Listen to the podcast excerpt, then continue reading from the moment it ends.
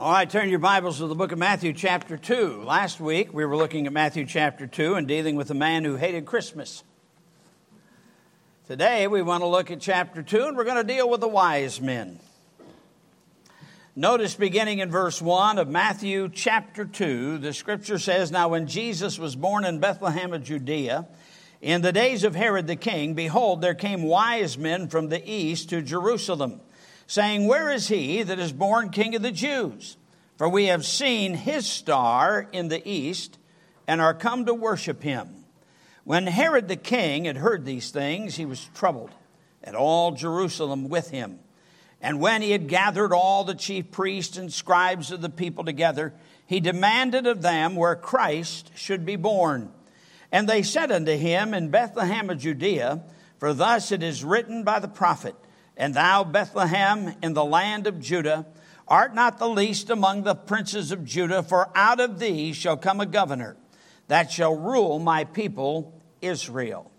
Then Herod, when he had privily called the wise men, inquired of them diligently what time the star appeared.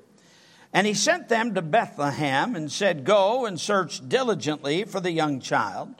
And when ye have found him, Bring me word again that I may come and worship him also. When they had heard the king, they departed, and lo, the star which they saw in the east went before them, till it came and stood over where the young child was. When they saw the star, they rejoiced with exceeding great joy. And when they were come into the house, they saw the young child with Mary his mother, and fell down and worshipped him. And when they had opened their treasures, they presented unto him gifts of gold and frankincense and myrrh.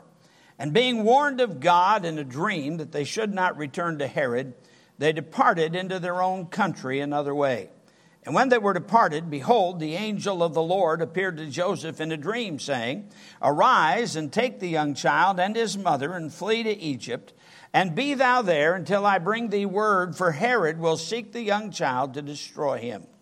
And when he arose, he took the young child and his mother by night and departed into Egypt, and was there until the death of Herod, that it might be fulfilled which was spoken of the Lord by the prophet, saying, Out of Egypt have I called my son. Let's pray. Father, we come to you now in the name of the Lord Jesus, and I plead with you again today for the filling of the Holy Spirit of God, that as the word of God is preached, it would go forth in power there's one here without Christ as Savior. May they be convicted of sin, of righteousness, and of judgment, that they would turn to the Lord Jesus Christ and receive His free gift of eternal life. I pray for believers today. Oh God, may we live for you, serve you, make our lives count for you. Do a work in hearts today, we pray, and we will thank you for all that you do. In Jesus' name we ask it. Amen. Well, as you know, there are a lot of stories and myths about Christmas that people believe that really are not even in the Bible. I remember hearing some little boy a while back asking the question. He says, What profession were the wise men? I mean, it just says wise men. Some people have said kings, doesn't say that in the scripture. Uh, and he says, No, they were firemen because it says that they came from afar. Now, obviously, it had to be a southern boy that told that joke, but some of the slower ones need to get it quick so I can move on. But some say there were three wise men, but the Bible doesn't give us a count or a number of how many wise men there were. It does tell us that there were three types of gifts that were given there was gold and frankincense and myrrh. And I guess that's where the songwriter got the three wise men. Uh, some, as I said, say the wise men were kings, that basically that would come from the song, which says, We three kings of Orient are. Uh, they were magi. Magi were a class of soothsayer and fortune tellers, uh, magicians in the Babylon area, uh, later with the Medes and the Persians. Earlier, during Daniel's time, Daniel was counted with their number because he was able to interpret dreams as he interpreted uh, a couple of different things for different kings that he served under. But by the time of the birth of Christ, this group had developed into kind of a priestly political class. They had much to say over who would reign over their people. And since the king over in that area was old and was going to die soon, and they had read about from the book of Daniel about the king of Israel that would be coming, and they had a time and they had a sign, and it was all coming together. They wanted to see this one who was the king of the Jews, that just perhaps this would be the answer to their problems, for Rome was taking over a number of countries and building their empire. But since Daniel had been one, they had the respect, at least, for the God of Daniel. That doesn't mean they were believers in the God of Daniel, but because of Daniel and his testimony from a few hundred years earlier and his prophecies coming true uh, to the point that they would say, hey, uh, there could be something to this. No doubt they had read in chapter 9 of the book of Daniel about Daniel's 70 weeks and the first 69 weeks from the time of the rebuilding of the temple, from the time of the command going forth, that that's when that the prince would come, and of course, that would be the one who is the Christ. They also had the first five books of the Bible because the Jews had been over there in exile and they had read about the star that would appear, his star, which is what they call it right here. I want you to notice some things about these pagans, these people who were not Christian, but they had a respect for the Christian God, and compare that to the people in the land. These people were to be looking for their Messiah, but they don't seem to be looking very hard. As a matter of fact, they were oblivious to all that was going on. They were oblivious to the truths of Scripture, so much so that Herod had to even send uh, an order in to find out where the Christ would be born. And you would have thought after the word was brought back that it was Bethlehem, you would have thought that at least some of the Pharisees and Sadducees and religious people in Israel would have been running to Bethlehem to find this one who seems to be the fulfilling of Scripture. But they don't. By the way, you would think that a lot of people in churches would do a lot of things that they don't do.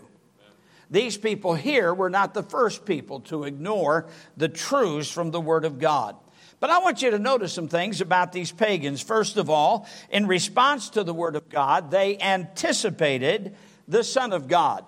I mentioned Daniel chapter 9. The verses say there in verses 25 and 26 Know therefore and understand that from the going forth of the commandment to restore and to build Jerusalem unto the Messiah the Prince shall be seven weeks and threescore and two weeks. The street shall be built again, and the wall, even in troublous times. And after threescore and two weeks shall Messiah be cut off, but not for himself, and the people of the prince that shall come shall destroy the city and the sanctuary. Commonly known as Daniel's 70 weeks, and we don't have time to go through a long prophetic study of Daniel's 70 weeks. But we will say this the timing was spot on. They should have been looking, they should have known. I'm talking about the people of Israel. If these pagans from over in Babylon could read that and understand the timing of the coming of the Lord Jesus Christ, you would have thought that the people in the Holy Land would have gotten it, but they didn't. You see, these pagans, they knew the right nation, they knew the right Lord that would come. They had read it. It was so plain to them. They knew the right time. The scripture had said that the king of the Jews was coming, and they believed it. And they came looking for him. It's amazing that the Jews who had looked forward to his coming for years were too busy to even hunt up where it would be without a special command. But there are a lot of Christians like that. They get caught up in formalities of Christianity, and they could care less about the actual message. They're looking for church to be something whereby they can get the fulfillment of life that seems to be missing. But there's a lot more to life than just having yourself fulfilled. And by the way, they'll never find the fulfillment they're looking for until they surrender to the Lord Jesus Christ. Without that surrender, it's just not going to be there. It's amazing. Just as there are people who want to be saved one day, but they're too busy to find out how to get saved today. And unfortunately, they end up dying and going to hell because they die without Jesus. The Bible gives us very clear warnings. The Bible says, Boast not thyself of tomorrow, for thou knowest not what a day may bring forth. The Bible is plain when he says, He that being often reproved hardeneth his neck shall suddenly be destroyed, and that without remedy. The Bible says, as it is appointed unto man once to die, after this judgment. Now, you would think with a very clear message from the Word of God about not knowing when we're going to die, but death is coming and judgment follows that, that people would want to find out so they could spend an eternity in heaven instead of burning in hell throughout eternity. Now, I know you've had people say the same thing to you. Well, preacher, I don't believe in hell.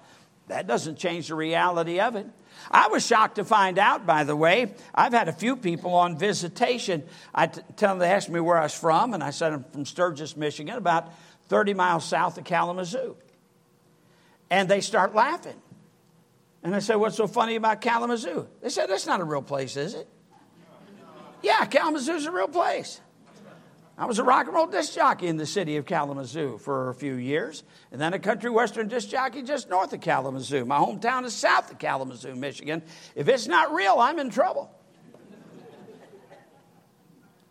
A lot of people think, now listen, you could be wrong about Kalamazoo and everything still be okay, but you better be right about this matter of how to escape hell and go to heaven. You better have that right, and the Bible is very, very clear. Jesus was clear. He said, I am the way, the truth, and the life. No man cometh unto the Father but by me. If you want to get to the Father, you've got to come through Jesus. There is no other way. You can't get there through the church. You can't get there through the baptistry. You can't get there through keeping the law. You can't get there by being a good neighbor. You can only get there through Jesus Christ. He's it. Now Peter agreed with that. He said in Acts 4:12, "Neither is there salvation in any other." For there is none other name under heaven given among men whereby we must be saved. Being a member at Madison Baptist Church won't take you to heaven. You've got to know Jesus Christ as your Savior. Getting baptized doesn't take you there. You've got to know Jesus Christ as your Savior, for He is the one who died for your sins at Calvary, was buried, and rose three days later from the dead. He is the only one that gives eternal life. You see, we don't just have the Old Testament references to prove that this Jesus of Nazareth was the one that God had prophesied. I mean, we have the complete story laid out for us in this book, God's holy word. And the Bible says of it, Forever, O Lord, thy word is settled in heaven. The psalmist said, Thy word is true from the beginning, and every one of thy righteous judgments endureth forever. You see, to be ignorant of this book is to be ignorant of the truth, for God's word is the truth. Do you realize that there were over 300 prophecies concerning the coming of Jesus Christ in his first coming? And every one of those prophecies were fulfilled literally, exactly like God said. Now, that ought to be enough for anybody to say, hey, this book seems to be right about everything that it said anything about that could possibly be tested. Everything about Jesus was exactly right. He's not some mystical or, or uh, mythological figure. He is the living Christ, the one sent by God to pay our sin debt, the one of whom it is said, the blood of Jesus Christ, his Son, cleanses us from all sin. Why wouldn't you take him as your Savior? That just makes sense. Well, in response to the Word of God, they anticipated the Son.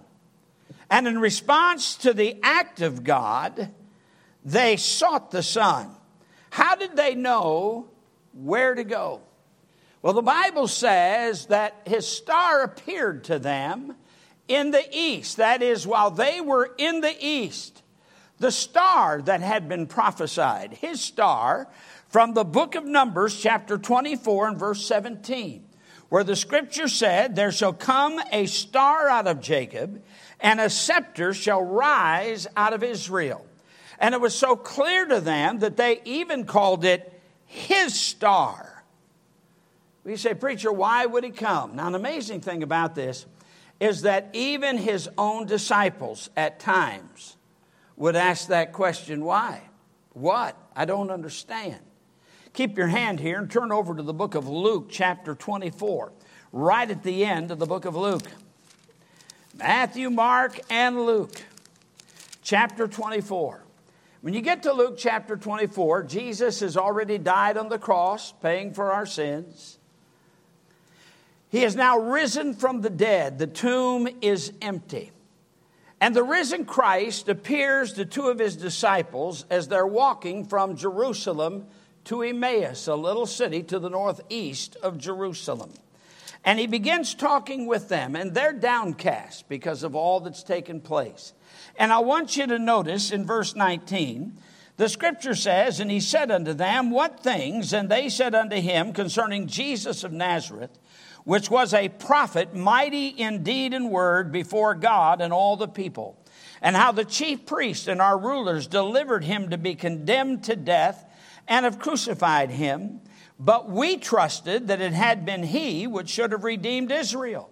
And beside all this, today is the third day, or is the third day since these things were done. Now, they said, now this, it's been three days, this is the third day since all this took place. We had trusted that he was the Christ. The problem was, they had thought that when the Christ would come, he would set them free from the bondage of Rome.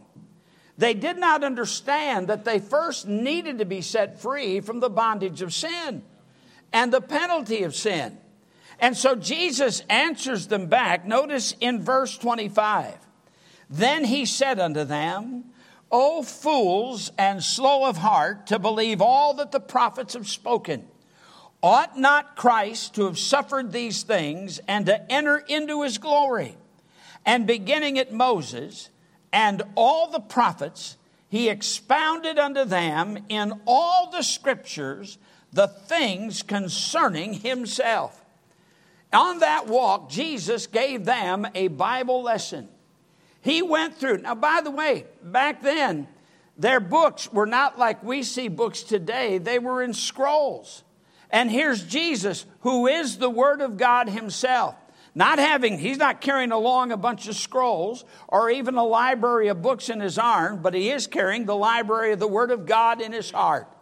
And from his heart, he gives them verse after verse after verse after verse to let them know that all that was done was a fulfillment of what God had already written down in the Old Testament. That's why, for instance, when you're reading through the book of Matthew, you'll find many verses where it says that it might be fulfilled, that it might be fulfilled, that it might be fulfilled.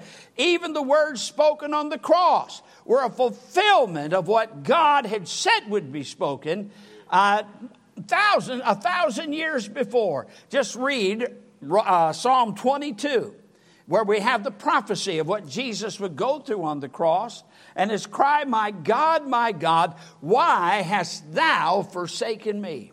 So they had been downcast, and Jesus gives them that lesson that he came to die for their sins. I imagine he probably quoted all of Isaiah 53. No doubt, especially verses 5 and 6, where it says, He was wounded for our transgressions, He was bruised for our iniquities, and the chastisement of our peace was upon Him. And with His stripes we are healed. All we like sheep have gone astray.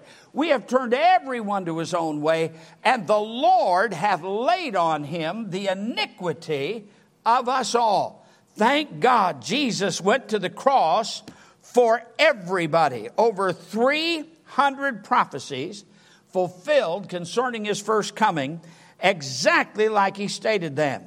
When the Jews asked for a sign, Jesus gave them a sign. He said, The sign of the prophet Jonah. Now, first he tells them it's an evil and adulterous generation that seeketh after a sign. But he says, Here's the one sign that you get.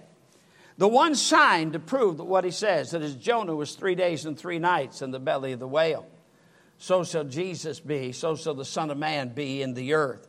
He would die on the cross, be buried, and on the third day be raised from the dead to show that God had accepted his payment. It says this in Romans 4:25, who was delivered for our offenses and was raised again for our justification. He came out of the grave bodily and he lives today. The Bible says this in Romans chapter 5, beginning in verse 6. He says, For when we were yet without strength in due time, Christ died for the ungodly. For scarcely for a righteous man will one die, and yet peradventure for a good man some would even dare to die. But God commendeth his love toward us, in that while we were yet sinners, Christ died for us. So you see, in response to the word of God, they anticipated the Son. And here they are now at Jerusalem. And they want to know what city it is that he would be born in. So, in response to the act of God, that star that they saw that moved along ahead of them, that had guided them at that point to Jerusalem, they wanted to know where it was that he would be born. They sought the Son. And then, thirdly, they worshiped the Son. Look at verse 4. Let's get back here to Matthew chapter 2. And in verse 4, and when he had gathered all the chief priests and scribes of the people together, he demanded of them where Christ should be born. And they said unto him, In Bethlehem of Judea, for thus it is written by the prophet, And thou, Bethlehem, in the land of Judah, art not the least among the princes of Judah, for out of thee shall come a governor that shall rule my people Israel. Then Herod, when he had privily called the wise men, inquired of them diligently the time the star appeared. And he sent them to Bethlehem and said, Go and search diligently for the young child. And when ye have found him, bring me word again. Notice that I may come and worship him also. So here, Bethlehem is the place he was to be born. But now, Bethlehem, although it was not a big city, how would they know which house to go to? The star led them. This wasn't a star like what we look up in the sky and everybody thinks the star is over them. How could you pick out one place? And yet, this star, this star led them to the exact place where the Son of God was at. Now, think about this matter of worship. Meanwhile, the people whose King Jesus was never bothered to go, but these guys go. Why do they go? They go to worship him. Well, why don't more people worship him? Now, perhaps for some it'd be cost, and worship does cost. It costs in time, it costs in money. Compare the cost to the Magi. After all, they came all the way from Babylon. They had a long way to travel. They had many, many weeks that would be on the road that it would be required of them to leave to get there, and then the return trip would cost as well. There's no doubt there was a good number of these that had come, but worship cost. There are a lot of people, they want to worship that doesn't cost. I heard a story several years ago. A pastor had gone down to uh, Mexico. I don't remember what city he was in, but uh, the Roman Catholic Church was having one of its festivals there. And like parades here in the United States, uh, there were, you know, where you have vendors along the side hawking their wares, trying to sell the stuff that they have. There was one vendor who was crying out, Get your cheap crosses, get your cheap crosses right here. Get your cheap crosses.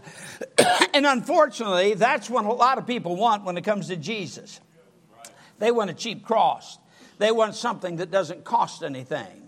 They want something that's just totally free that they can kind of add on to their life. But to meet the real Jesus and to worship Him, there is a cost. Not only that, in the case of these pagans, these magi, there was danger. The one known as King of the Jews, or had pushed himself off as King of the Jews, was Herod the Great. But you see, he had purchased his position. He had courted favor with, the, with Caesar Augustus to have that title, King of the Jews. But he was an Edomite, he wasn't even a Jew. And he, when he found out there was another king, that's why he has the babies around Bethlehem up to two years of age killed. He wasn't interested in worshiping Jesus at all. You'd wonder for these magi that have come could seeing a baby, a Jew of all things, born of a Jewish family, could he be worth risking your life over? And yet, it's amazing throughout the centuries the number of people that have taken Christ as Savior, knowing that it could mean their life, and yet they were willing to live for Him and be sold out to Him. I'm not just talking about missionaries that have gone to foreign lands, but even of the disciples do you realize, of course, Judah went out and Judas went out and hanged himself, but the others, all of them but one, and that was John, died martyrs' deaths. They were put to death for the gospel that they preached. They preached that Christ was the Messiah, the only way to heaven, and they were willing to take it all the way to the end. You look at Paul, who wrote at least 13 books of the New Testament. He had his head chopped off after 2 Timothy chapter 4. Here's, here's one who lived his life dedicated for Christ. So much so, he would write in Romans chapter 8, he said, For thy sake we are killed all the day long. Nay, in all these things we are more than conquerors through him that loved us.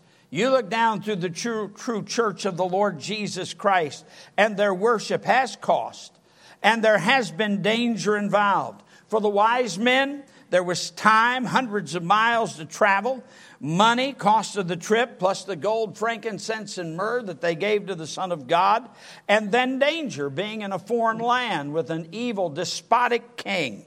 Luke 9:25 says, "What is a man advantaged if he gain the whole world and lose his own soul?" The truth is, the best deal you can make is to live for Jesus. Oh, I'm not talking about the world's money. That's not it at all. I mean, Jesus, he had no place even to lay his head. Here was one who simply lived completely in the will of God and for the will of God. And God's people should have that desire as well. But you see, this is the king. And being the king, that makes it worth it all. Living for Jesus, sold out for him would to God that we would be a church full of Christians who believe that the King is worth it all. He's worth our life, He's worth our time here, every bit of it. So they anticipated the Son, they sought the Son, they worshiped the Son. And then notice in verse 12, they served the Son. Now we just read in verse, uh, in verse 8 that they were told by Herod that when they see the Son, they were to bring him word again that he could come and worship him also. Notice down in verse 12. The Bible says, in being warned of God in a dream that they should not return to Herod, they departed into their own country another way. Now, here they are, they are disobeying the king of the land, King Herod. They are putting their lives in danger again, should he send an army after them to arrest them and bring them back. But he was a Jew, this baby, and a great discovery has been made. He'll be crowned, rewarded, given riches. No, you make the long trip back. Think about these pagans. If they go back to Herod, he'll reward them. They'd already given up much to come see this babe. And now, and after all, didn't he say that I can go and worship him also? Wouldn't that be the thing to do? But God says, don't go that way. He's seeking to kill the child. So make the long trip back, which they did, minus the gold, minus the frankincense, minus the myrrh, minus all that time, minus the fame, minus any change back home. I mean, these men are going to be dead probably before this child is grown. So even though just looking at time wise, even if he did become the king that could even rule in their land as well, they wouldn't be around to see it. So, what did they get out of seeking Jesus? Here's what I believe they got they got life. For the wages of sin is death, but the gift of God is eternal life through Jesus Christ our Lord. So many preachers today promise riches and fame and physical healing. Practice a rose garden. You know, you want everything good to come your way. You want to have the complete fulfillment in your life for all your dreams and your riches and the big houses. Man, that is not what Jesus is about. Jesus said, The thief cometh not before to steal and to kill and to destroy. But I am come that they might have life. These wise men truly were wise. They obeyed the word of God that tells us that he would come. They believed the act of God, that that star did appear and it was for him, and that his coming would be the finish of our salvation. Not only that, the word of God tells me how to know him. And the word of God is plain about this. Bible says, but as many as received him, To them gave he power to become the sons of God. And the Word of God tells us how to serve him. As a matter of fact, we even have a cry from Romans chapter 12 and verse 1. I beseech you, therefore, brethren, by the mercies of God, that you present your bodies a living sacrifice, holy, acceptable unto God, which is your reasonable service. The scripture proclaims, He that hath the Son hath life. He that hath not the Son hath not life. The question for you today is Do you have the Son? Do you have Him as your personal Savior, in whom you have put your faith for, for sins forgiven, for eternal life, for a home in heaven? Because it is only in Him. It's not in you, it is in Him. Now, picture these wise men. The Bible says here that they pulled up to the house where Mary was at. Now, we don't know that Mary was outside. Perhaps there was a knock on the door. I don't know, but I do know this considering the entourage that would have been there in the little town of Bethlehem, that truly they would have created a stir just there coming up to the house. But imagine her coming out of the door. And they see her, but more importantly, they see him. Now, there was no glow around his head, there was no halo. To them, as far as how he would look, he would look as a typical Jewish baby. They see the child. Think how she had the, was probably holding the child and probably grabbing one of his hands, those precious hands that one day would be pierced with nails so that the blood would be shed to pay for our sin. That little baby, those precious feet, you wonder how many times did she rub those precious feet with her soft hands, those feet that would be pierced and that blood would flow from to pay for our sins.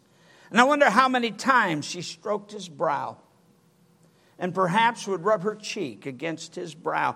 That brow that would be the stand for a crown of thorns that would sit upon his head, where more blood would be shed to pay for our sin.